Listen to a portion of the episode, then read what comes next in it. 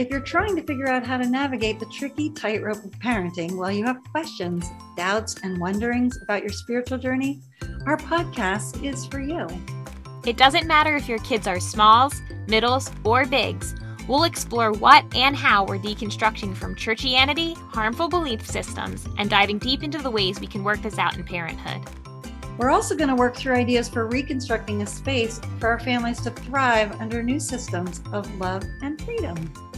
We can't wait to bring you some hope that you're not alone and that it's really okay, even good, to explore all the possibilities that may have felt closed off in the past.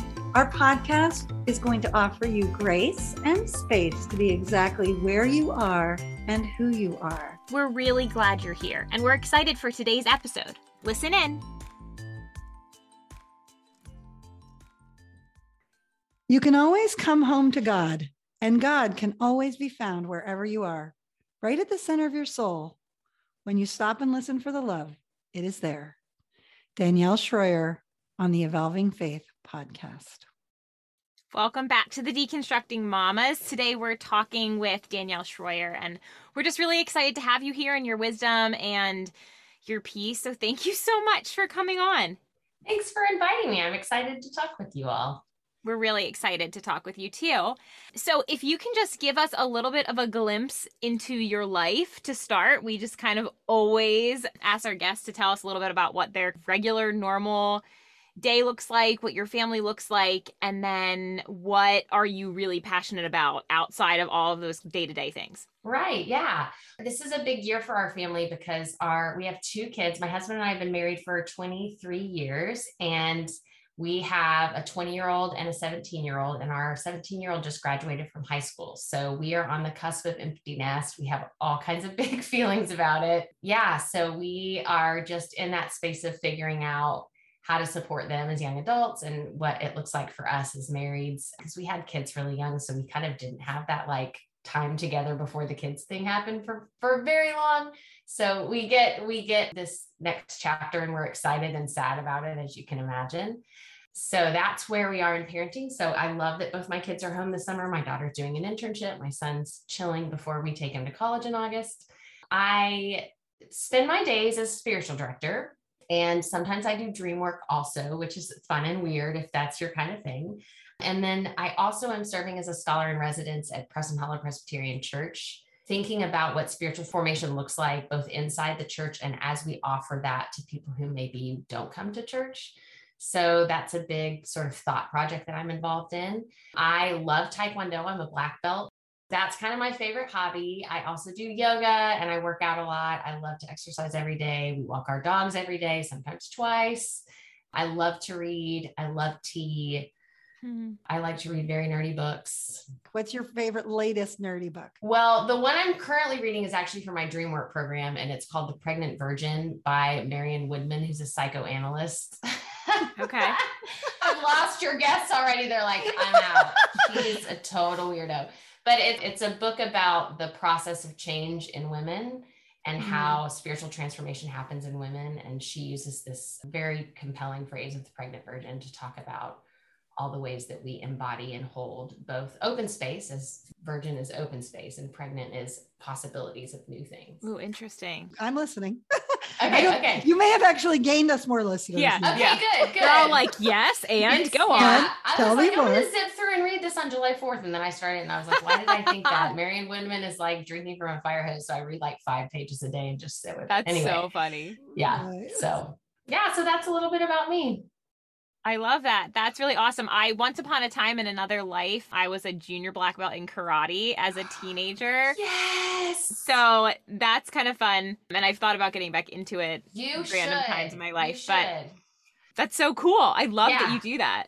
Yeah, I started at 41, which I mean, I don't recommend do it when your knees are better. Um, because like every time they're like, we're gonna practice tricks tonight. I'm like, oh, cool that's hard on my knees. This morning, I'm doing like a 30 day workout challenge. And this morning, I was on day three. And I've done yoga for the last two years and I haven't done active workout. And woo, I'll tell you, after 75 jumping squats, I was like, oh, dying. Right. Okay, I'm a, I'm a little older for this.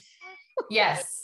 I'm still in like the pee my pants sort of like postpartum. So every time I'm doing like any kind of jumping jacks, I'm like, and I'm peeing. Right, just a little bit. That's how we are as women. I did do jumping jacks without peeing, but I have to pee, then do jumping jacks. That's just Right, the yeah. reality. It's, Pee that's right- the key, really. The key is always the empty bladder. 100%. Right, the pre pee. Oh my god. I have to pre pee and then Pre oh, pee and then anyway. you're good.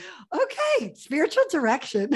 yeah. I'm so excited for this conversation. So, all right, we know that you have a beautiful kaleidoscope of work that you've done, are doing, and even what you were describing there. And you're the author of several books, and you speak, and you're a spiritual director, like you said. And I think you're a former pastor and now a scholar in residence, which you have me intrigued by what that means. But can you give us a little peek into your faith background Sure. and share something different, maybe than you believed 10 years ago? Yeah. So I grew up in a somewhat eclectic situation spiritually because my mom is Lebanese and she was raised, she's our, our family is Druze, which probably nobody's ever heard of. It's a very tiny sect that is both kind of like Judaism, both ethnic and religious. Right. So you can be ethnically Druze and you may or may not be religiously Druze. Mhm. So my family wasn't Christian growing up. My mom converted in her 20s. So I was raised Christian, but kind of with this broader sense of who God is because of my grandparents and because of my Lebanese heritage. My dad grew up Southern Baptist and he's like a rock and roller, extroverted, didn't fit there at all. So he kind of, we didn't really go. He was like, Yeah, that's a thing. We're not going to do that really. And then I went to Episcopal school and I went to chapel every day. And I always say that that's the thing that formed me the most because I just loved everything about it. I loved the smell. I loved going up to Mm. kneel for communion. I loved the songs. I loved the liturgy. And so, I mean, it's no surprise to anybody really that I'm now an Episcopalian, really, because even though I spent all this time in the emerging church, that liturgy feels like home to me. And Mhm. so I really love it. I didn't really deconstruct a ton because I was maybe more just working on constructing what faith looked like for me because it was kind of such a mishmash. So, huh, something that I believe now that I didn't before.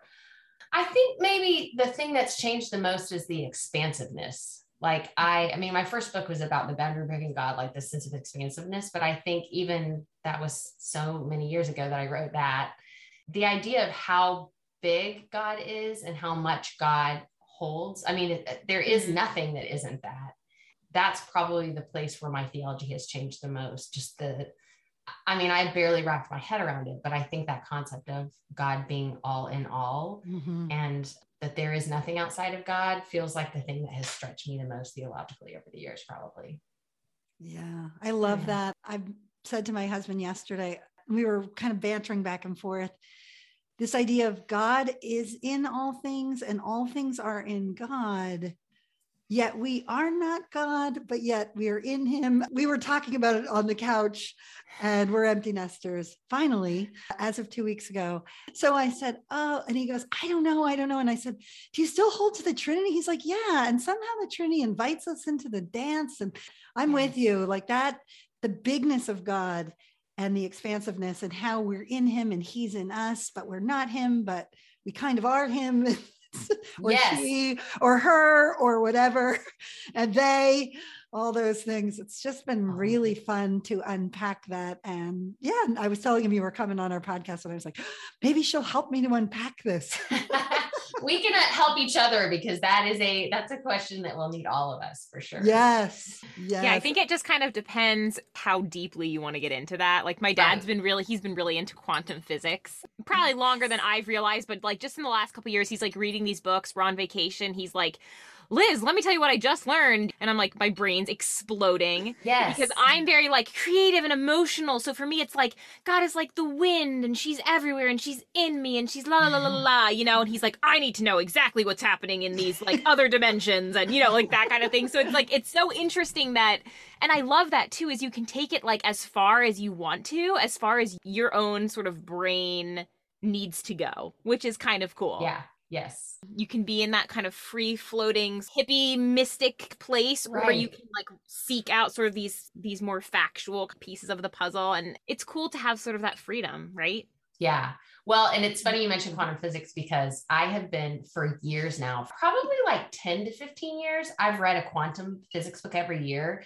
Just because like it's a good practice to blow your mind and be like, I don't know anything. Yes. Time isn't even real. You know what I humbling, mean? Like, so humbling. what is even happening? And the idea of like, what is uh, maybe this is why partly my expansiveness idea of God has grown because like, can you imagine what we don't know? We can't even just No, from right. quantum physics alone as one thing that we're learning about, it just makes you think we are we are scratching the surface of the stuff that the universe has to tell us Mhm. there's so much interesting, curious wisdom here. Not that I understand what the book is trying to tell me, you know. Right. That's why every year I'm like, okay, maybe I'll get like 1% more of what it's trying to say, but it is helpful to unpack some of those kind of harder, sort of more mystic questions like prayer and these sort of things that just feel kind of vague, especially I think as, you know, we're deconstructing and some, some of those questions become bigger like what is prayer actually and what does this sort of look like and sometimes having kind of those ideas of how energy works and how energy passes can be helpful to Mhm. understanding that like maybe there is actually this this sort of deeper meaning to some of the things that we have believed and and we just have to kind of open the door and look at it which is really cool so Yeah. i'm already very impressed what you're able to do i can listen to like two minutes of an audiobook these days but um well, one day one day yeah, yeah. Wait a few years when your kids are in school and you'll have more Yeah, headspace. one day. Yeah. It's so funny what you're saying too about the bigness of God and this even quantum physics, because I think that's one of the things that been helpful and hard for me on my unpacking my faith is oh my gosh we were so certain. We had everything in these small boxes and we we were like god is this this this this and this? And now it's like i have no idea. And leaning into that idea that i don't know. And i can't really then tell you what you should know and you should know and you should know.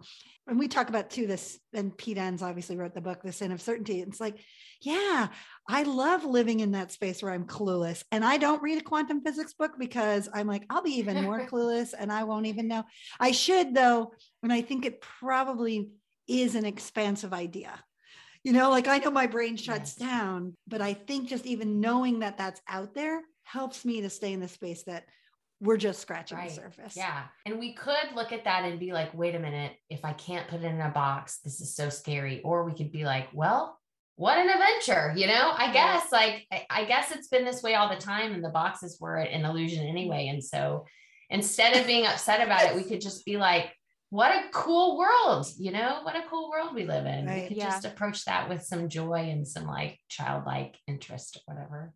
Do you have anything that you would say, like if someone was sitting in your office right now, you know, and they're talking about this idea of just not knowing anything anymore and for their entire life, right? It's it's been known to them or they thought it was known and now it's not. What is something that you would say to them because this is something that really causes people and I mean myself for sure a lot of anxiety and Yeah. fear Mhm. and concern, especially for people who maybe believed in hell and no longer believe in hell as a physical place and those types of things. So, what I mean, that's a loaded question, but what kind, No. what would you say to someone who is sitting right in front of you and literally just panicking about this new thought process? Yeah, well, and that happens in spiritual direction a lot, right? Like people come in and are just trying to wade their way through what does it mean when you sort of take the bottom of the Jenga puzzle out and things start to fall, um, which is what deconstruction is really, is that you start taking out pieces and go, oh no, this is connected to all these other pieces, and here I am in this heap. But I think it's helpful to remember that our construction before was, in fact, an illusion. Like that is a really hard pill to swallow, but it wasn't real. I'm sorry, but we cannot control God. We are one singular mortal being. And the idea that we ever thought that we had this concept that we could put in a box and hold it and know it and control it and own it is comforting for a while and it's it's required for a little bit in our spiritual practice until we grow but at some point we have to shed that and so the comfort i would say in that is that God has always been the one that has been holding us in the truth of who God is. And that's what we can trust in. Mhm. So we don't know who God is, but God is fully clear about who God is. And that makes us feel much better about things, you know? Yeah. I might have questions about God, but I just think God knows exactly who God is and is consistently faithful to that own sense of God's being. Mhm. And so I often tell people in spiritual direction, like, you're worried that you're going to lose something that means something to you, something valuable. Like, people are worried that if they deconstruct too much of this, they'll lose the Jesus that they do love. And I just want to remind people that they don't. Because you love him in that way, you won't lose him.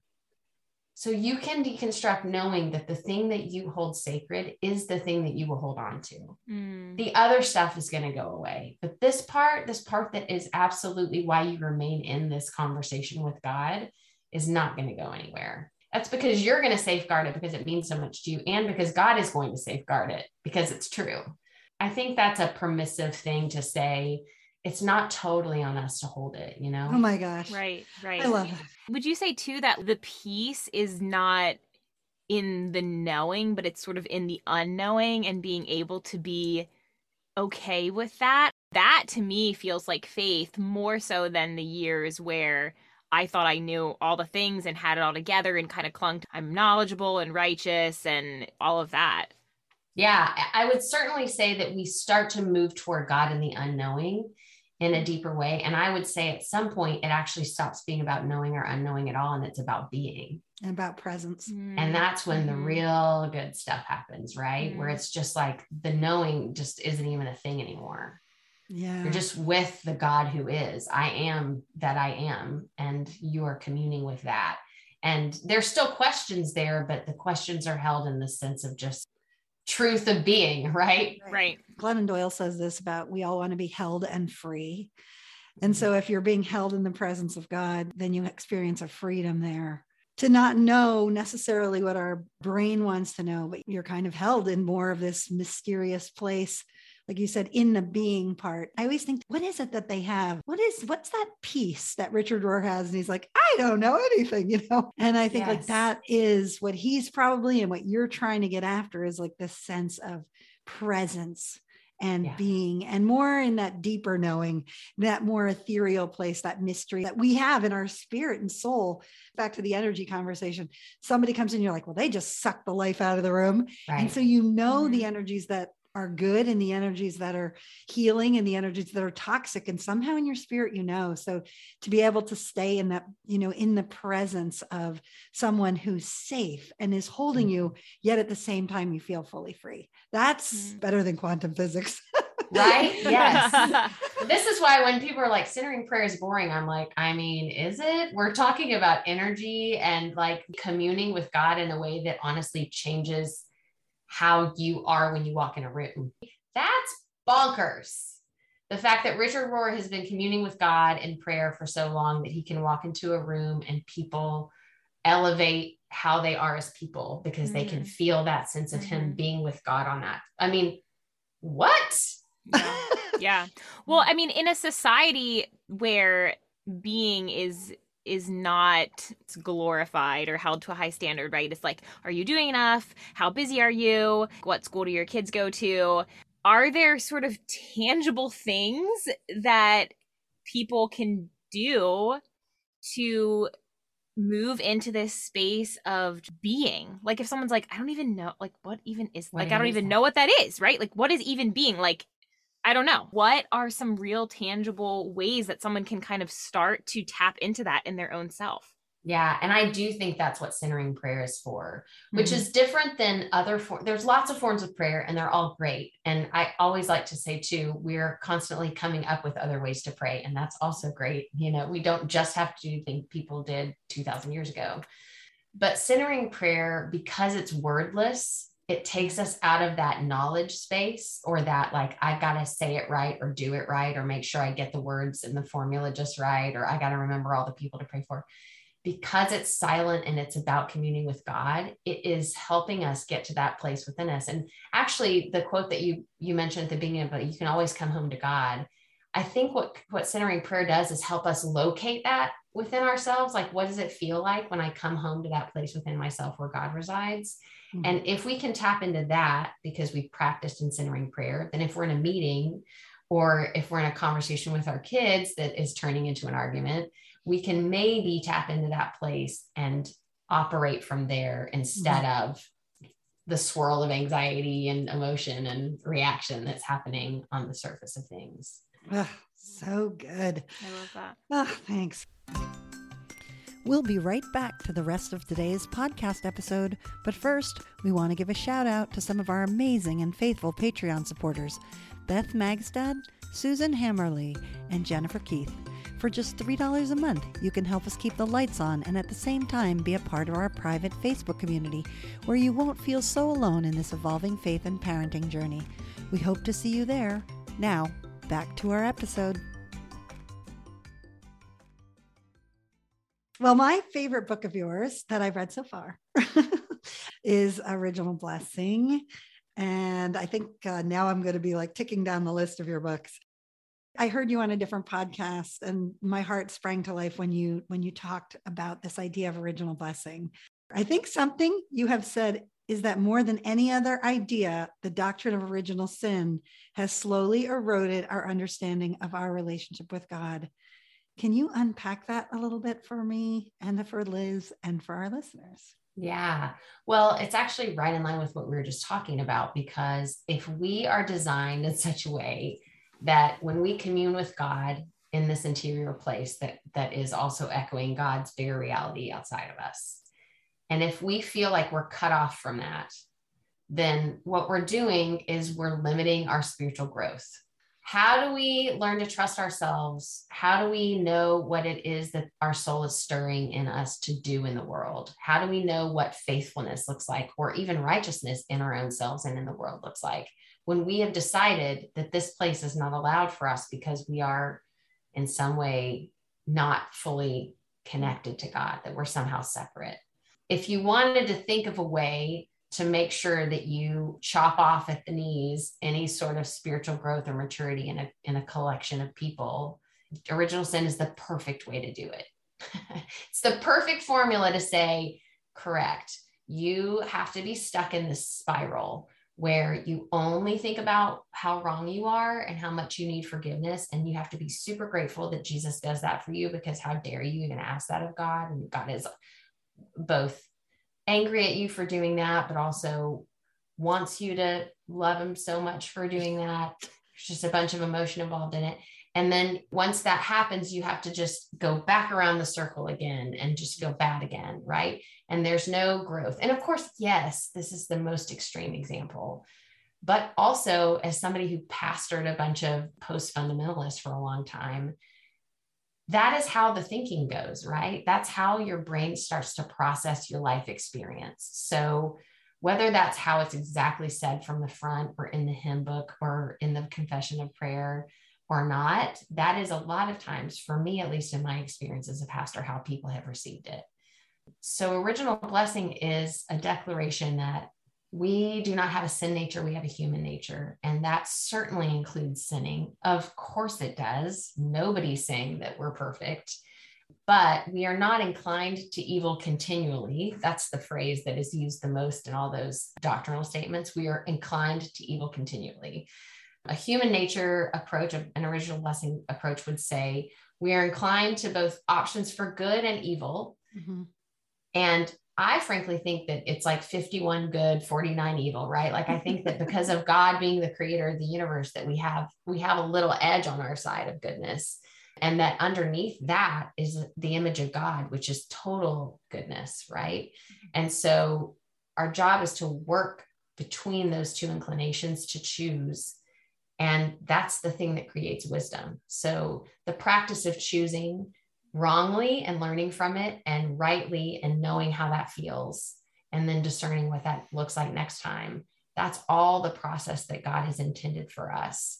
It wasn't supposed to be like get it right or die. It was supposed to be figure it out and then come home to me again after this mm-hmm. long and arduous journey through your human yeah. life.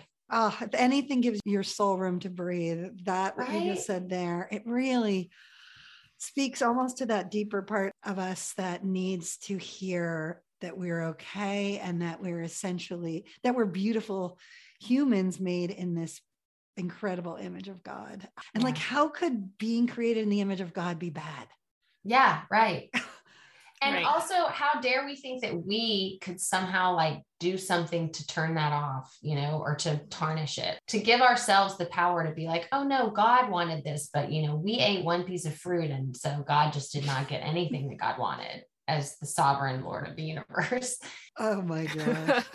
For good reason, you know, God was like, I think they're going to maybe not hit this out of the park every time. We're going to just, there's safeguards in place.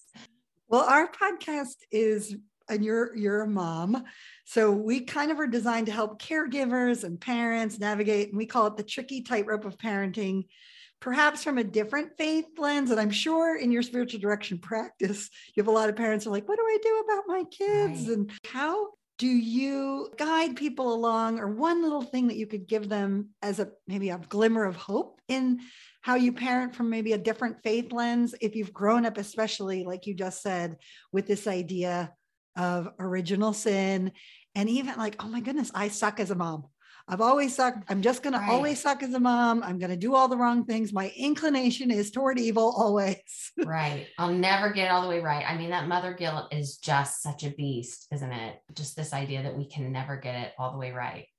We're so hard on ourselves.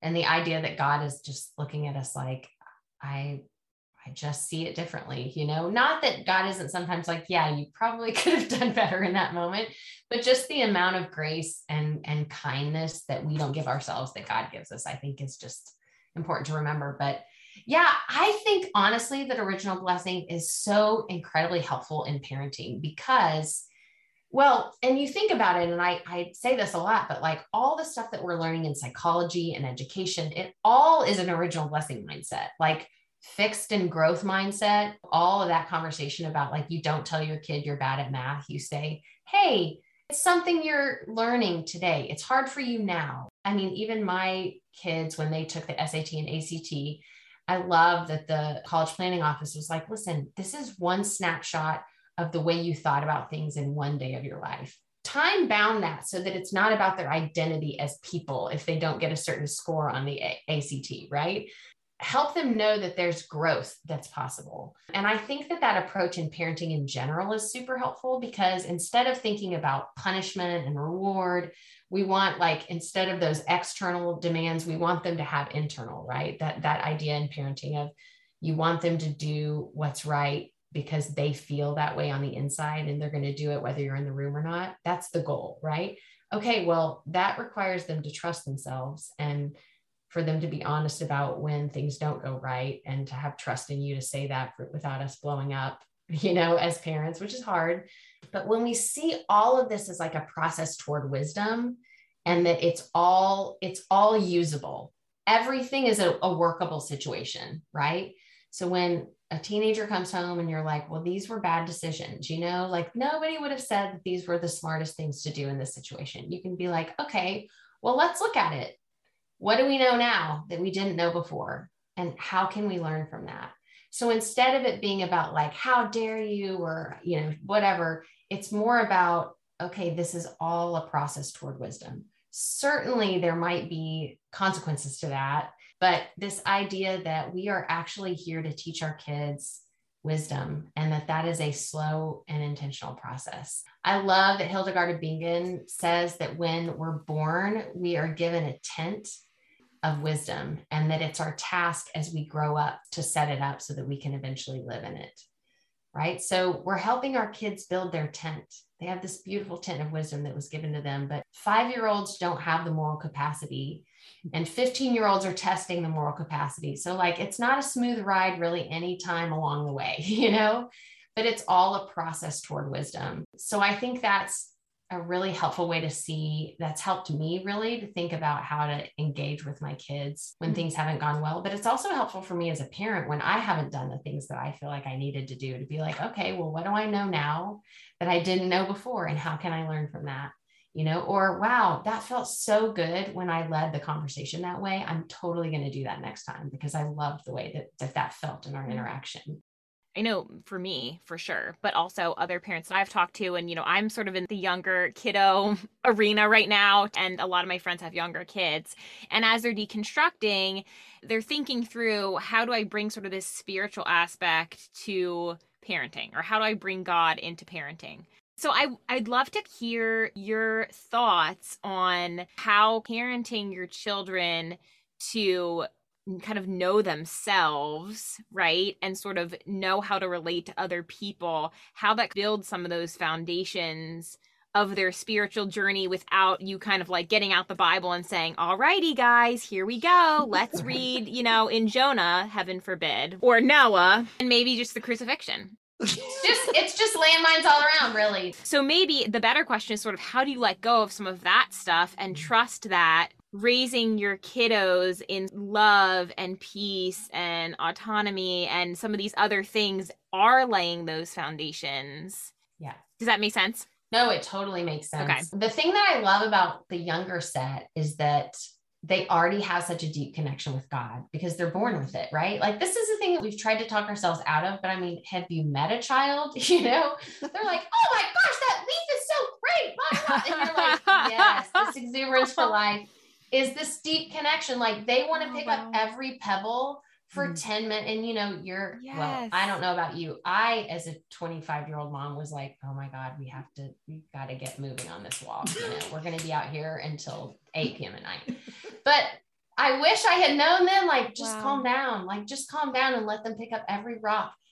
They are enjoying the thing that I am now trying to figure out at 45 by reading quantum physics book. Like the pebble's the easier way to do it. They are so excited about the coolness of the universe and they did not have to read quantum physics they didn't understand in order to do that oh, so like yeah. let them have the connection to wonder support their encouragement and curiosity help them to name that connection with god that they already feel so innately they feel like they and god i mean it's the same as parent right in the way of psychology you know they have their like transitional object Mm. Right. They have their little teddy bear, and then that's the thing they hold on to because they figured out very terrifyingly they are not their parents right. and that they're separate entity there. And so they have to have this transitional object, which theologically is like this really beautiful thing of like, you have to become independent. It kind of hurts a little bit, but you're still connected, but you have to see the mm. connection is bigger than what you thought it was. Ugh.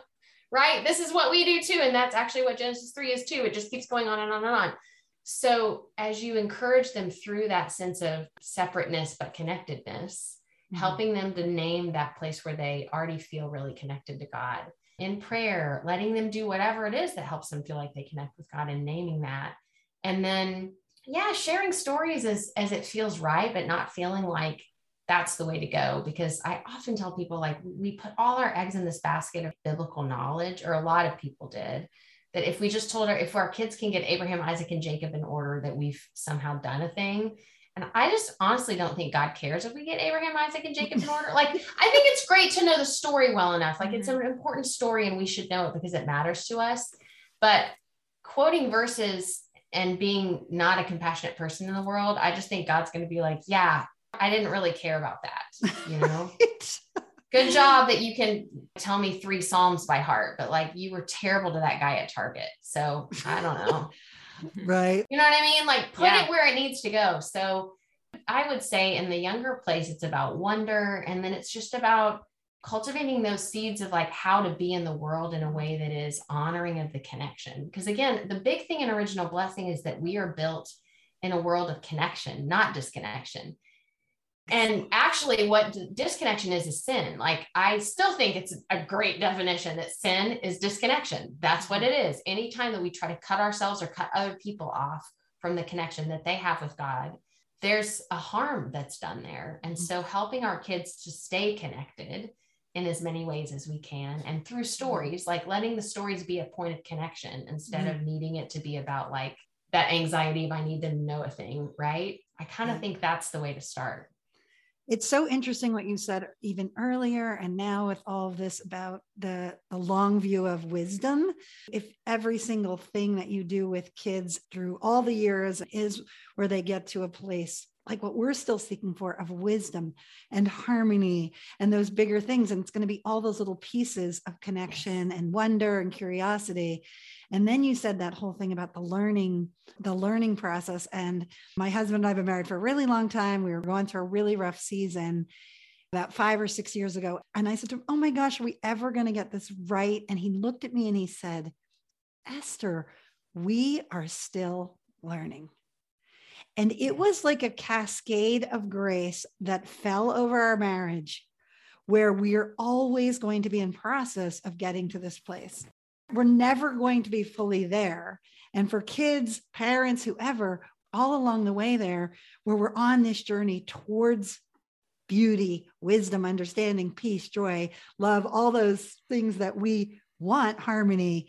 But in the process, you need so much grace. I tell this story a bunch where my grandson will say to me, Oh, Mima, you just made a mistake. You're not bad, but you made a mistake and you're just learning from that mistake. And I'm like, Okay. because his mom, which is my daughter, is trying to do this like Liz, stemming from original blessing and not from original sin. It's not like you are bad and we need to fix you. It's like, yes. hey, you're just learning how to be a person in the world. You've yes. never done this before. Right. We're going to get some of that wrong because we have mm-hmm. never done it before. Yeah. Mm-hmm. It's just a constant process of like, okay, you know, you've got to show up and do what you have the capacity to do at the time and be mm-hmm. gracious to all the ways that you didn't have capacity and all the things you didn't get right I mean, we apologize profusely to our kids all the time, like, oh God, like, sorry, we'll put some money in the therapy fund. Like, we are trying and we love you. And we just trust and pray that love covers over a multitude of sins, including the things that we get wrong and with good intention tried to do. But looking back, it maybe wasn't the perfect thing. But I will say, and I know that he would allow me to say this, I'm really protective of sharing with my kids. Oh my gosh. So my son, obviously, all year was like trying to discern where to go to school and he finally made the decision. And when he did, and it was kind of a surprise, he had committed to another school and then changed his mind. And so we were all like, wait, what? And he was like, well, mom, you told me at the beginning of this. And like, I've been thinking about how I have to think about where to go that will most support the person I want to be. And I just really feel, I just feel it, mom, that this is the place. And I was like, all those conversations that you think they're not listening, think about the big picture of like, where do you want to go or who do you want to be? You know, the big mm-hmm. stuff. To hear him echo that back to me, I mean, I could cry. It was so mm-hmm. awesome to see that wisdom that he has forged in himself coming to fruition in this decision. Oh my gosh, they are listening and they do get it because they they want to to intuit their way in the world that way too. Uh, wow, that's really yeah. cool. So, if you could preach one message to a stadium filled with 50,000 people that are venturing into a more nuanced, open hearted faith path, what would you say? Hmm. I would probably preach about trusting your soul. Mm. I mean, as you can imagine, that's my that's my heart passion and my I think that's one of the reasons I'm here is just to bang that drum until I can't bang the drum anymore for me, the beauty of Jesus is that he deeply trusted his own soul. Mm-hmm. And he did that because he stayed really connected to his belovedness. And that he did that so that we could see what it means for a human life to be deeply connected to soul. And it was beautiful. And what would the world look like if all of us did that? I just think that is so needed because just the number one maybe not the number one there's a lot of hard things but when you're kind of coming out of some of these like toxic faith systems one of the hardest things i mean you you've been taught for forever not to trust yourself i mean that was my whole entire childhood i mean my whole entire life really yeah. in the yeah. faith is like don't trust your you don't know you don't know anything and so learning to kind of trust yourself even just these basic things of like hunger cues like little i mean really just like these sort of little things is so so important but also very very hard, especially when you believe that you're kind of like wretched being that really cannot trust yourself. So I know I've been asking you a lot for these like tangible, tangible things. And I know how as adults and for adults, like how do we relearn to trust ourselves and trust our souls the way that we maybe did long ago before it was kind of squashed out of us well i think that's part of the answer is in that is that often in spiritual direction i try to say if someone's really having a hard time just like knowing what their desires are because again for all the reasons you said we were often taught by society and by the church that our desires were somehow wrong or that we needed to like put money towards them you know if you desire to be beautiful you got to pay all this money for a beauty thing or like it's just all been messed up. And so to go back to the place where we do we remember when we were young and we felt that kind of innate connection to God? What was it that brought us joy? Or even today, what is it that really makes your soul shine? It's super weird that I love going to Taekwondo and kicking things and sparring and learning forms that have been around for 100 years. But I love that. Every time I go in there, like my soul leaps if we just follow our joy and recognize the things that make us come alive, that's a really good place to start. If we can start there, I think that's where the trust grows. And then, you know, when it's more in the weeds where the stuff is like discernment of, gosh, I kind of want that, but I kind of feel like it also might not be good for me. We can go back to that place where we know, know the desire was on the right track and we can start to discern, oh, it feels more like this, or no, I think that's a no for me. Right. But I think mm-hmm. it all starts with that sense of our own joy. I would say that's the hack is like start with really taking your own joy seriously I think that's particularly true for moms who try to take their kids' joy somewhat seriously. And then sometimes we kind of lose ourselves mm-hmm. along the way. Right. Like, yes. Find a thing that's yours that isn't your kids and that isn't only related to your parenting and let that be an important part of your life. You know, make time for it. Well, and so much of it is about loving that inner child right? Yes. I always notice this parallel of people who are deconstructing are also doing these things in therapy where they're kind of like yes. going back to that place and sort of forgiving themselves and learning to love themselves and all of that kind of thing, which is really cool. I mean, my therapist says to me all the time, like, just have fun, just have fun, just yes. be you, just have fun, which is really, really cool. And a lot of times, you know, the things that maybe we loved or were important to us as young people are still really important to us. We were just told that they weren't, or, you know, or mm-hmm. told that like there was like more important things to deal with. Those things kind of don't matter as much or whatever. So that could probably be sort of a tangible way yes. that people can really tap into that. It's like, what are some things like if you don't know what you loved anymore, what did you love when you were five? you know, yes, and right. start there. Like, did you love yes. playing in the mud? Great. Take your shoes right. off and go outside. How do we start right. that? Start from the very beginning and see where it takes you. I know that's a hard thing for a lot of our listeners and was and was hard for me for a really long time. It's just been in the last few years that I've been able to sort of like tap into some of that stuff again. And one of the things you said, Danielle, which really caught me was Jesus being connected to his belovedness. Mm-hmm. And that's what seems to be smacked out of children. Yes.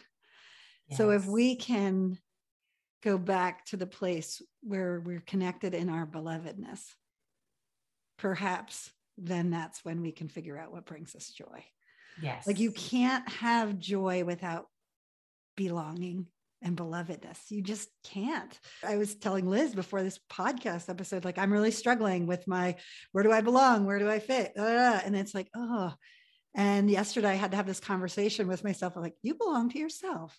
You are till death do you part. You will always be here for yourself you are yes. going to never not belong to God. He is always here for you. She is with you always. And I had to like walk myself back to that process and be like, then what really does make my heart come alive in that place? Mm-hmm.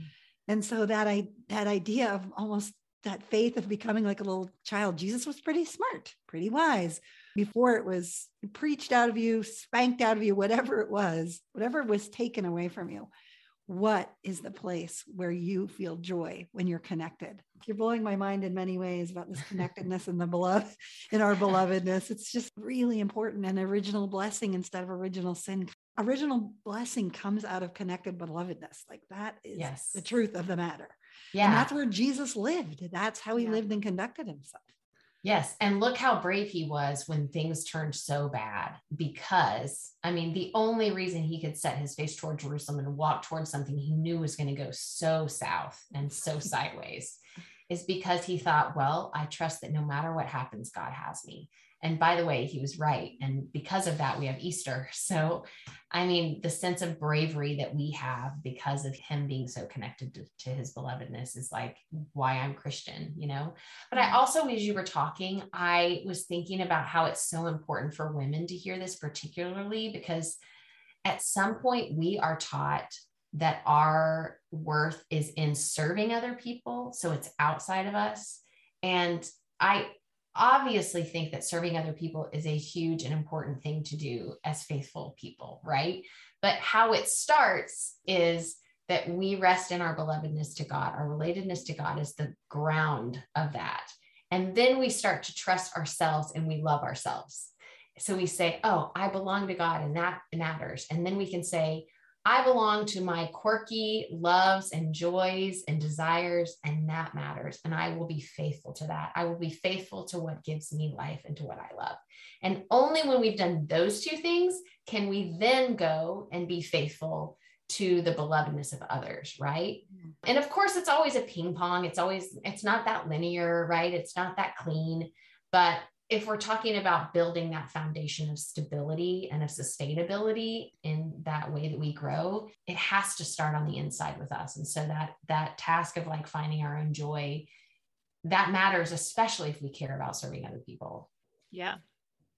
Now you make me want to read everything you've ever written everything you ever said listen to every podcast you've ever been on so. That's very sweet. That's very sweet. To have your voice speak into liz's and my souls today. But can you just tell people where they can find you? I'm sure you have a website. We'll put it all in our show notes, but where can they find you? And maybe where, I don't know if you do anything on Zoom where they could hire you as a spiritual director. Yeah, yeah, I do see most people through Zoom actually. So my website is danielleshroyer.com and I am on Twitter and Instagram and Facebook. Um, Twitter is DG Shroyer Instagram is Danielle.Shroyer, and then it's Danielle Shroyer on Facebook. I will admit, I'm just not, especially these days, I'm sort of not fully present on social media. I don't post a whole ton, but I'm there and I try to be present. And I do have classes usually once or twice a year where I'll do like Artist's Way or the Heroine's Journey or spiritual direction groups or something. And people are always welcome to follow me so that they can find out about that. You can sign up for my newsletter. Yeah, I always really respect, you know, people who are able to just kind of know the seasons where they're just kind of not there and the seasons where they are there and be okay with that ebb and flow because it it can be overwhelming for sure. Thank you so much, Danielle. Yeah. We really, really appreciate your time with us. And we know that this is going to be a place where our listeners will have room for their soul to breathe. So thank I you. hope so. Well, thank you for letting me come on and chat with y'all. It's been lovely. Well, that's it for this episode on the Deconstructing Mamas podcast. We love that you tuned in and hope that this gave you a little bit of grace and space for your soul to breathe. Don't forget to catch up on any of our episodes that you missed, and remember to follow us on Instagram and Facebook at the Deconstructing Mamas. That's where you'll find all the information that you need about the podcast, as well as on both of our websites, estherjoygoetz.com and elizabethpetters.com, as well as our brand new website, deconstructingmamas.com. If you would like to support the podcast, please leave us a review where you listen and especially tell others about the show. Thanks for listening and come back again for our next episode. We can't wait to be on the other side of your headphones.